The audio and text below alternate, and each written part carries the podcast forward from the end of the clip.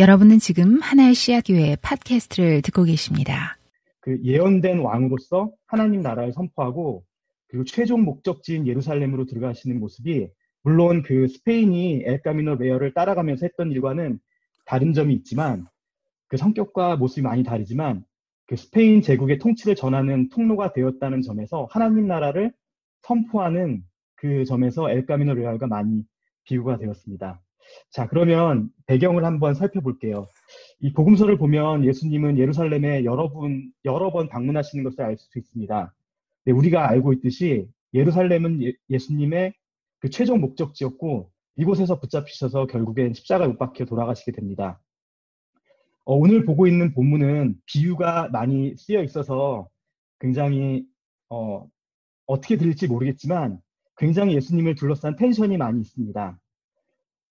그 텐션이 예, 어떤 것이냐면은 그 유대인들은 구약에서 어, 약속된 다윗의 자손으로 오셔서 이스라엘을 구원하고 해방시킬 메시아를 기다리고 있었습니다. 여기에서 강조하고 싶은 점은 강조하고 싶은 점이 있는데요. 제가 그 어렸을 때부터 교회에서 메시아 하면은 들었던 게 어, 메시아는 하나님 이렇게 생각했던 것 같아요. 대학원 다닐 때까지도 그렇게 생각했던 것 같아요. 메시아하면 떠오르는 게 하나님이고 메시아가 오시는 거는 어, 죽어서 천국 가는 것이구나라고 생각했던 것 같습니다. 그런데 이 메시아에 대한 저의 이런 생각은 성경적으로도 정확하지 않고 당시 유대인들이 생각했던 것과도 예, 다릅니다. 유대인들은 메시아를 왕으로 오셔서 오신다는 것은 죽어서 만난다는 것이 아니라 이 땅에서 이스라엘을 이방의 나라로부터 해방시켜줄 어떻게 보면 꽤 정치적인 그 하나님께 기, 기름 부은 왕으로 생각했던 것입니다. 그렇기에 하나님 나라가 왔다는 것은 단순히 죽어서 천국 간다는 것이 아니라 그 구약에서부터 많은 선지자가 예언하고 약속했던 것이 이 땅에 이루어지는 것이라고 생각을 했습니다. 자, 그런데 다시 이제 오늘 본문으로 돌아가서 오늘 본문의 그 이전 부분을 보면 어떤 일이 있었냐면 예수님과 제자들이 그 예루살렘 주변의 여러 도시를 그리고 마을을 돌면서 하나님 나라가 왔다는 것을 선포하고 결국에는 다윗의 도시이고 성전이 있는 예루살렘으로 들어가고 있는 것입니다. 이런 것들을 바라보는 유대인들은 어, 어땠을까요? 유대인들은 이렇게 예루살렘으로 입성하는 예수님을 보면서 아 이분이 우리가 기다렸던 그 메시아인가 하는 의구심과 또 다른 한편으로는 메시아이기를 바라는 기대가 아마 혼재되어서 예사롭게 예, 지켜보지, 예사롭지 않게 지켜보고 있었습니다. 그래서 오늘의 본문은 하나님 나라를 중심으로, 중심에 두고 하나님 나라가 왔음을 선포하는 예수님과 그리고 메시아를 통해서 하나님 나라를 기다리는 이스라엘 백성들, 유대인들이 딱 맞닥뜨리는 그 배경이 되는 본문인데, 근데 불행히도 이것이 행복한 그 필요와 요구를 충족하는 행복한 만남이 아니라 텐션으로, 그리고 잘 본문을 보면은 유대인들에게는 거의 그 재앙 수준의 소식이 전해지는 예, 본문입니다. 예, 오늘 본문은 최종 도착지인 예루살렘으로 향한 제자들과 예수님 그리고 예수를 맞는 그 유대인들을 그리고 있습니다.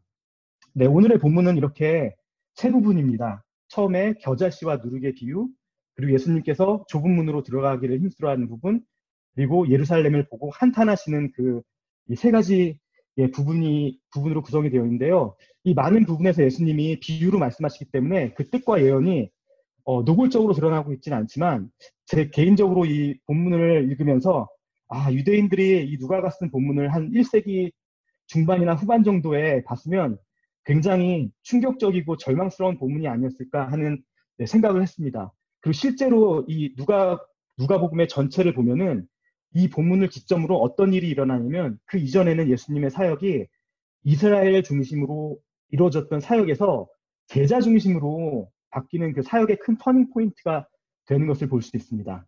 자, 그럼 먼저 첫 번째로 겨자씨와 누룩의 비유를 한번 살펴보도록 하겠습니다. 어, 예수님께서는 하나님 나라는 이것과 같다라고 비유를 시작하시는데 이거를 하나님 나라는 이와 같다는 것을 구현하면 아마도 하나님 나라의 통치가 드러나는 모습이 이와 같다라고 해석해 볼 수 있을 것 같습니다. 자, 먼저 겨자씨의 그 비유를 한번 보겠습니다. 네, 이 겨자씨 보면서 좀 공부를 해봤는데요. 겨자씨에는 종류가 여러 가지가 있다고 그래요. 근데 그 중에서 그 식물학자들이 아마도 이스라엘 지방에서 이 비유를 쓰셨으니까 이 비유에 나타난 그 겨자씨는 블랙 머스타드가 아닐, 아닐까 하는 그 추측을 하고 있습니다. 이 겨자씨의 사이즈는 뭐 한 1mm에서 3mm 정도 되는 굉장히 작은 씨라고 하는데 근데 예수님의 말씀처럼 가장 작은 씨는 아니라고 해요. 근데 그럼에도 불구하고 땅에 이렇게 직접 뿌려서 심는 씨 중에는 가장 작은 씨일 거라고 합니다. 그래서 본문에서 보면은 또 재밌는 게 이 씨를 이 정말 보일 듯 말 듯한 작은 씨를 땅 위에 이렇게 잘, 잘 심는 게 아니라 그냥 이렇게 흙 위에 이렇게 넣어서 잘 덮는 게 아니라 그냥 던졌다고 나옵니다. 하지만 결국 이 씨를 통해서 이 겨자 씨가 나무가 되고 그 나무의 색과 둥지를 틀 정도로 자라난다고 묘사합니다. 네, 저는 이 부분도 아직도 해결되지 않는 부분인데요. 실제로 보면 겨자 씨는 그냥 덤불 수준이래요. 나무로 되는 법은 없대요. 그래서 그 나무로 되는 부분이 없는데 거기에 새가 둥지를 튼다고 말씀하시는 예수님이 너무 과장이 심한 게 아닌가라는 그, 그 시험을, 시험에 들고 있어요. 그래서 혹시 이거 묵상 깊이 하시고 알게 되면 좀 말씀해 주세요. 예, 두 번째 비유는 누룩의 비유인데요. 네, 역시 이번 말씀을 준비하면서 그 베이킹 소다, 베이킹 파우더, 그리고 이스트의 차이점을 알게 됐습니다. 아내가 세이프웨이에 가서 베이킹 소단지 파우더를 사라고 했는데 다른 걸 사왔어요. 베이킹 파우더를 사는데 아마 소다를 사왔을 것 같아요. 근데 그 혹시 차이점 아세요? 특히 형제님들 베이킹 소다, 베이킹 파우더, 이스트 차이점 아시는 분 손 한번 들어주세요. 손. 어, 어 진짜 없으세요? 네.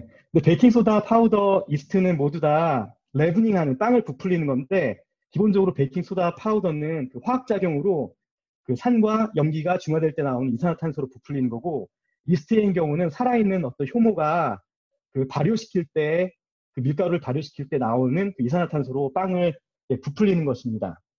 근데 보면은 본문의 비유를 보면은 그 한 줌의 누룩을 넣었다고 해요. 그러니까 누, 누룩은 보면은 그 사월도우에서 조그만 조각을 뗀 것 같아요. 근데 그 뗀 것을 약 6갤런 정도 되는 밀가루에 넣어서 그게 다 부풀린다는 내용입니다. 이것도 보면은 예수님 과장이 정말 좀 심하신 것 같아요. 왜 이렇게 과장을 심하시게 하셨는지 잘 모르겠습니다. 그래서 이 비유를 보면서 좀 예, 고민이 어, 많이 들었습니다. 이 비유가 도대체 뜻하는 게 무엇일까? 한 세 가지 정도 중에 하나가 아닐까 했는데 예수님께서 하나님 나라의 시작이 미약하다는 것을 뜻하시는 건지 아니면은 하나님의 전 하나님 나라의 확장한 그 전기가 느리지만 분명히 일어난다는 것을 뜻하시는 건지 아니면은 하나님 나라의 최종적인 모습이 정말 크다는 것인지 그 세 가지 중에 무엇을 위해서 말씀하신지 고민했습니다. 그래서 그 다른 그 복음서에 겨자씨와 누룩이 나오는 그 본문서를 찾아봤는데요. 근데 누가복음에는 신기하게 다른 복음서에 나와 있지 않는 뉘앙스가 담겨 있는데요. 바로 이 그 뉘앙스가 뭐냐면은 이 비유를 딱 주시면서 하시는 말씀이 그 유대인들에 대한 경고의 context에서 이 비유가 주어졌다는 점입니다. 그래서 그런 면에서 제 생각에는 이 비유가 하나님 나라가 최종적으로 정말 크고 웅장하게 될 거라는 것보다는 시작이 미미한다는 것에 강조점이 있지 않나라고 생각을 했습니다. 왜냐하면 예수님의 말씀을 듣는 그 유대인들은 결국은 최종적으로 하나님 나라가 왔을 때 하나님이 온 세상을 통치하고 온 세상의 악을 물리치고 그리고 그런 세상을 하나님의 그 다스림으로 가득 채운다는 것들을 기대했기 때문에 겨자씨가 나무가 되고 그리고 밀가루가 모두 부풀렸다는 것은 놀랄 일이 아니었을 것 같아서 그렇게 생각을 했습니다. 그런데 이 유대인들이 도무지 상상하지 못했던 것은 그래서 그걸로 인해서 결국 걸려 넘어졌던 것은 뭐냐면 그런 하나님 나라의 시작이 굉장히 미미하였다는 점입니다. 유대인들은 메시아가 오셔서 어, 단번에 하나님 나라를 성취하는 것을 네, 기대하였습니다.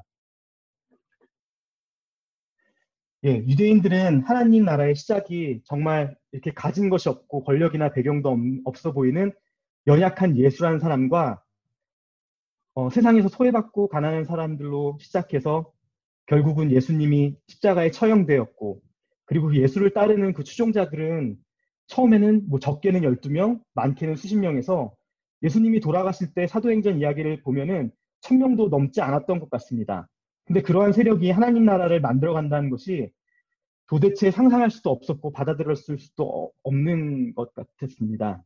그래서 이런 비유를 주시는 그 예수님이 이 비유를 통해서 유대인들에게 경고를 하신 것이 아닐까 생각합니다. 즉 하나님 나라의 시작의 모습은 너희들의 기대와는 굉장히 많이 다르다라는 것을 말씀하신 것 같습니다.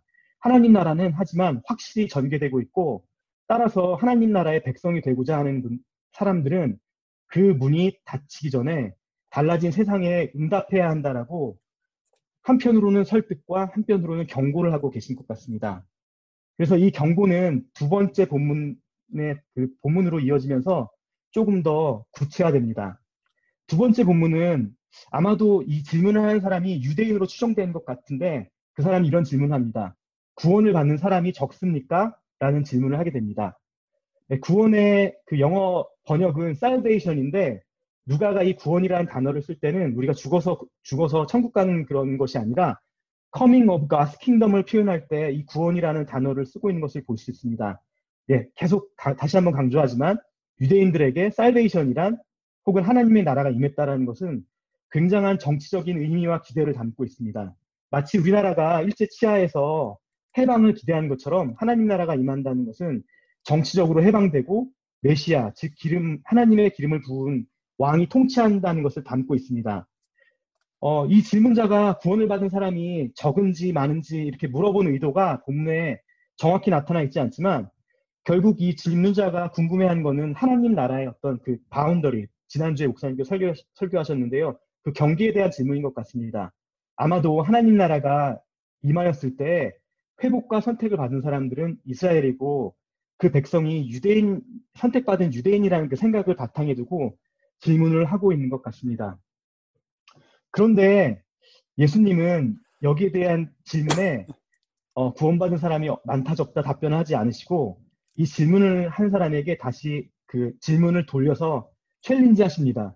제가 이 슬라이드에 빨간색으로 표시한 분 보면은 답변하실 때 너희는 좁은 문으로 들어가라. 내가 너희에게 말한다.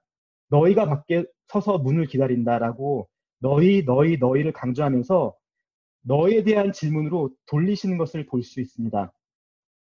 그리고 얼마나 이 예수님이 비유에서 좀 더 빠져나와서 이 사람들에게 챌린지하고 싶으셨는지 이렇게 말씀하십니다. 주인님은 우리를 길거리에서 가르치셨습니다. 라고 이렇게 말씀하시는데, 그러니까 그 너희들이 예수님께 어, 우리 주인님이 가르친 것을 보지 않았습니까? 라고 이제 그 말씀을 하시면서 이렇게 말씀하시는데, 비유에서 빠져나오셔서 내가 너희를 가르쳤다라고 너희가 얘기하지 않겠니? 라고 이 예수님이라는 것들을 직접 본인이 드러내 놓으시고, 결국은 이들에게 문을 닫아버리는 이가 바로 당신임을 예, 말씀하십니다. 그리고 또 하나는 예수님께서 문이 좁고 들어가기가 힘들다고 말씀하시는데 문이 단순히 좁고 들어가기 힘들 뿐만 아니라 문을 영원히 닫아버린다라고 말씀을 하십니다. 이것은 1차적으로 어, 이스라엘에게 주시는 말씀으로 해석을 해야 합니다.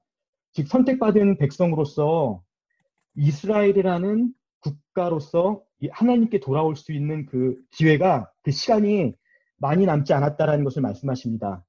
예수님께서는 구약 시대에서부터 선지자들을 계속 보내 내가 너에게 계속 그 선지자들을 보내시지 않았니? 이제는 내가 그 마지막 선지자야. 이제 나 아니면 다른 선지자가 없어라고 내가 아니면 기회가 없어라고 말씀을 하시는 것 같습니다. 어, 우리가 알고 있듯이 AD 70년에 예루살렘과 그 안에 성전이 파괴됩니다. 결국은 그 예루살렘과 성전으로 그 상징되는 그 이스라엘이 무너지는 것으로 볼 수 있는데요. 그 시간까지 얼마 남지 않았으니 하나님께로 돌아오라는 어떤 되게 애절하고 간곡한 호소이자 경고인 것입니다.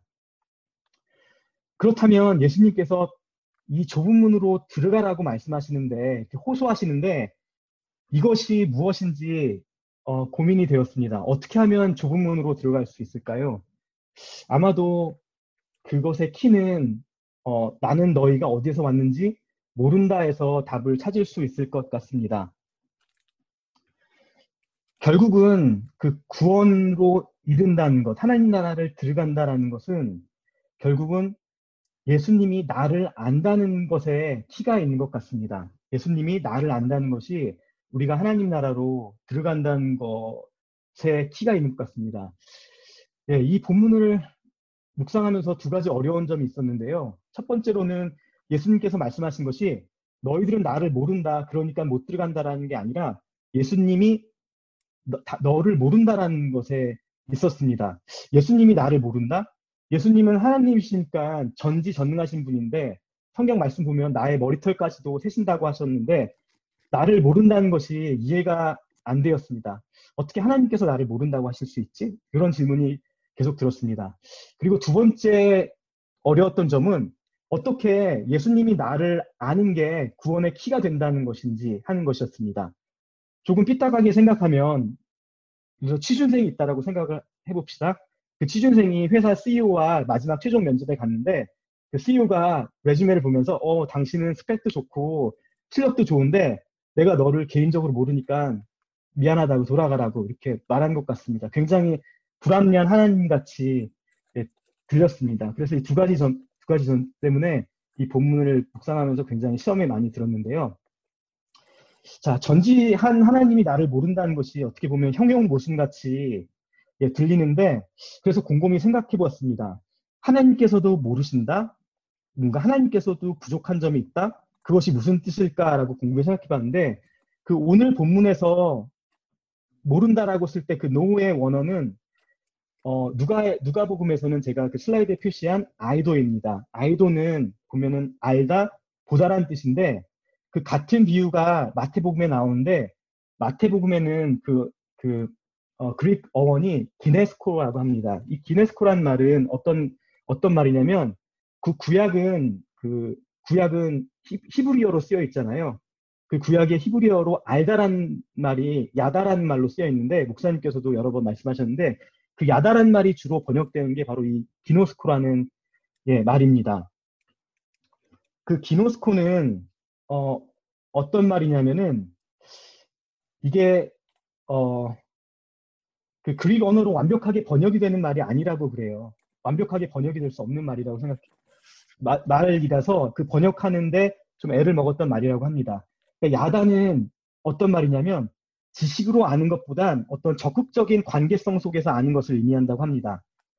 그래서 이것이 어, 어느, 어느 정도의 그 친밀함을 전제하고 있냐면 창세기에 보면은 아담이 자기 아내 하와와 동침하니 아내가 임신하여 가인을 낳았다라고 할 때 이 동침한, 동침한다는 표현이 야다라고 이렇게 표현이 됩니다. 즉 이 단어는 어떤 성적인 친밀함을 어, 내포할 정도로 굉장히 친밀함에 바탕을 둔 아임을 말합니다.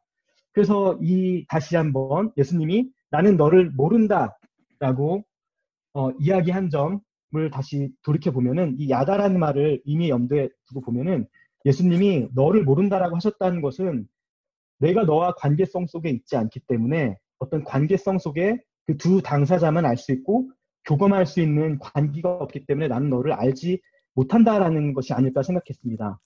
하나님이 전지전능하시지만 이런 말이 제가 드릴 말씀이 신학적으로 정확한 말씀인지 모르겠지만 전지전능하지 않기로 한 부분이 있는 것 같아요. 그게 아마도 그 피조물이 자기를 억지로 사랑하게 만드는 게 아닐까 생각해 봤습니다. 결국 하나님이 나를 모른다는 거는 우리와 하나님 사이에 또 사랑의, 사랑의, 사랑과 신뢰의 관계가 없는 것이 아닐까 생각해 보았습니다. 그렇다면 이러한 그 아다, 알, 관계 속의 알미라는 것을 전제로 놓고 두 번째 부분을 한번 생각해 보도록 하겠습니다. 예수님이 모른다고 구원받지 못한다라는 거. 마치 CEO가 난 너를 모르기 때문에 우리 회사에 들어올 수 없어 라는 것들이 정말 이렇게 불합리한 말인지 한번 보겠습니다. 어, 하나님 나라에 들어간다는 것, 하나님 나라를 살아간다는 게 뭘까를 생각해 봤는데요. 결국은 하나님 나라를 살아간다는 것은 하나님을 나에게 하나님께서 주님이 되시고 왕으로 왕으로 하나님을 모시고 그 통치를 받아들인다라는 것이 아닐까 생각해 봤습니다. 그런데 그 성경에서 말하는 하나님 나라의 가장 중요한 원리가 무엇일까요? 보면은 그 하나님 나라의 가장 중요한 원리는 사랑이라고 얘기하고 있습니다. 예, 마태복음 예, 마태복음 그 22장 34절에 율법 교사가 하나님께 예수님께 이렇게 물어봅니다. 율법 가운데 어느 개념 개명이 가장 중요합니까? 라는 그 질문에 예수님께서 이렇게 말씀하시고 있습니다. 내 마음을 다하고 목숨을 다하고 내 뜻을 다하여 너의 하나님을 사랑하여라. 그리고 둘째 계명도 이것과 같으니 내 이웃을 내 몸과 같이 사랑하여라. 그리고 말씀하시는 게 뭐냐면 이두 계명에 온 율법과 예언서의 본 뜻이 달려 있다라고 얘기합니다. 결국 하나님 사랑과 이웃 사랑, 즉 사랑하는 것, 사랑의 관계성 속에서 하나님을 아는 것, 그리고 그로 인해서 하나님이 나를 아는 것에 율법과 예언서에 온 뜻이 달려있다라는 것입니다. 그러니까 결국은 하나님을 안다는 것, 사랑한다는 것이 하나님의 나라에 들어가는지 들어가지 않는지를 결정한다라고 이야기를 할 수 있습니다. 이렇게 알을 사랑 속에서 알무로 해석한다면 하나님이 나를 알지 못하는 것이 아니라 하나님이 나를 알지 못하는 것이나 내가 하나님을 알지 못하는 것이나 결국은 하나님과 나와의 관계가 없다는 것이고 그 관계가 없다는 것은 그 하나님 나라의 가장 그 중요한 그 핵심 원리인 사랑하지 않는, 않는다는 것, 사랑이 없다라는 것, 그로 인해서 나는 자연스럽게 그 하나님 나라에 살고 있지 않다는 것이 혹은 그 누가의 표현에 따르면 구원받지 못하는 뜻으로 자연스럽게 연결이 됩니다. 예, 이 부분이 우리에게 주는 예, 도전이 있는 것 같아요. 어, 이 도전이 우리가 진정으로 하나님을 아는가라는 도전인 것 같습니다. 그 도전이 단순히 하나님을 아는 것이 내가 하나시아 교회 공동체에 속해 있고 혹은 우리의 부모님이 어떤 기독교 문화에 익숙해져서 익숙하셔서 내가 기독교 가정에 자라고 있고 그리고 혹은 그렇지 않더라도 결국 하나님에 대한 많은 지식으로 내가 알고 있더라고 하더라도 하나님과 관계 속에서 하나님을 정말로 신뢰하고 있는지 사랑하고 있는지 우리에게 질문을 예, 던져주고 있는 것입니다. 그리고 나아가서 우리 공동체가 그런 알을 예, 추구하고 있는지 예수님을 정말로 그냥 아는 것이 아니라 정말로 정말로 진심으로 사랑하고 그리고 그 사랑하는 것이 예수님께서 그 율법과 예언서의 본 뜻이 여기에 달려있다라고 얘기한 것처럼 정말 그것이 가장 중요한 것처럼 우리 공동체가 그것들을 추구하고 그 개개인 우리의 그 개인의 삶 속에서 예, 추구하고 있는 건지 예, 묻고 있는 것 같습니다. 예, 오늘의 그 결론을 한번 말씀드리면 어, 오늘의 결론은 그 예수님이 마지막 예언자로서 이스라엘 백성에게 주는 예, 경고의 말씀이고 유대인들에겐 정말 충격적인 말씀입니다. 예, 이 말씀이 1차적으로는 유대인에게 주신 말씀이지만 우리에게 주신 말씀이기도 합니다. 하나님 나라가 겨자씨와 누룩처럼 미약하게 시작되고 전개되고 있지만 그 분명하게 그 하나님 나라가 전개되고 있다는 것입니다. 하나님 나라가 우리가 보기에는 정말 실제할 것 같지 않고 지금의 주변의 사람들이나 상황들이나 뉴스에서 전해지고 있는 것들이나 힘든 상황 가운데 하나님 나라가 없는 것 같지만 정말로 확실히 전개되고 있다고 지금 이 순간에 전개되고 있기에 우리가 정말 그 하나님을 믿는다면 하나님을 따른다면 그 나라를 살아가라고 요청을 받고 있습니다. 그리고 또 한 가지는 본문에서 우리가 무엇을 믿고 있으며 무엇을 신뢰하고 있는지 또 우리가 어떻게 살아가고 있는지 day to day life에서 어떻게 살아가고 있는지 물어보고 있습니다. 우리가 기독교의 그 어떤 문화적인 배경, 가족적인 배경에서 자라고 교회 다니고 말씀 배우고 혹은 좋은 공동체에서 교제하고 또 우리 교회가 하는 여러 가지 좋은 일에 어, 참석하고 물론 이런 일들이 의미 있고 좋은 일들이지만 그것이 하나님을 아는 일이 될 수 없다라고 말씀을 하고 계십니다. 어쩌면 이런 사람들에게 본문에서처럼 우리들에게 예수님께서 나는 너희를 모른다. 불의한, 불의를 일삼는 자 물러가라 라고 어, 하실 수 있다는 것이 참 어, 두려운 일인 것 같습니다.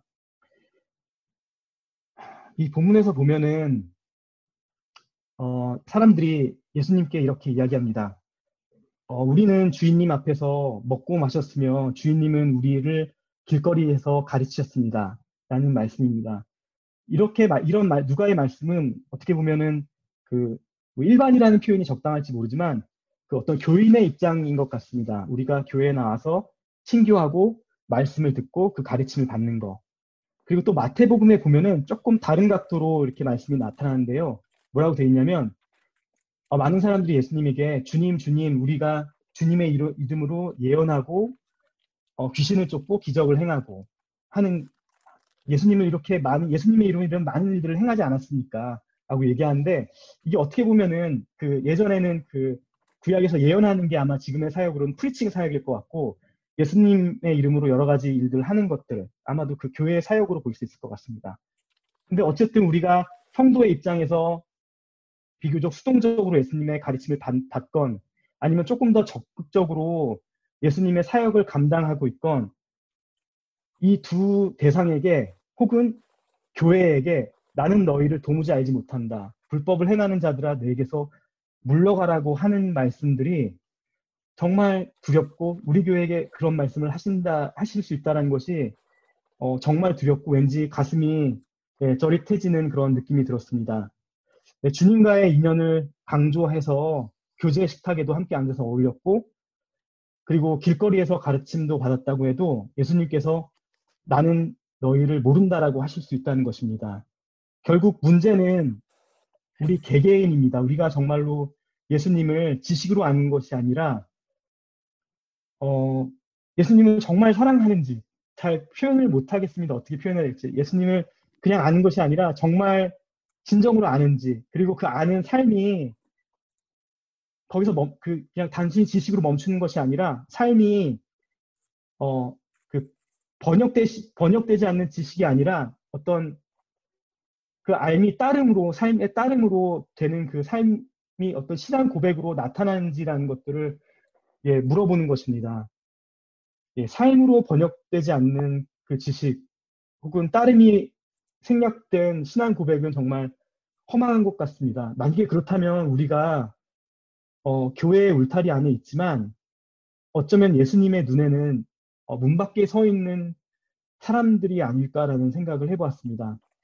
그래서 정말 그 간절한 마음으로 예수님이 어, 그 유대인들에게 간절하게 말씀하셨던 것 같이 그 질문을 다시 우리에게 던져보고 싶습니다. 우리가 얼마나 어, 예수님을 어, 사랑하고 어, 신뢰하고 있습니까?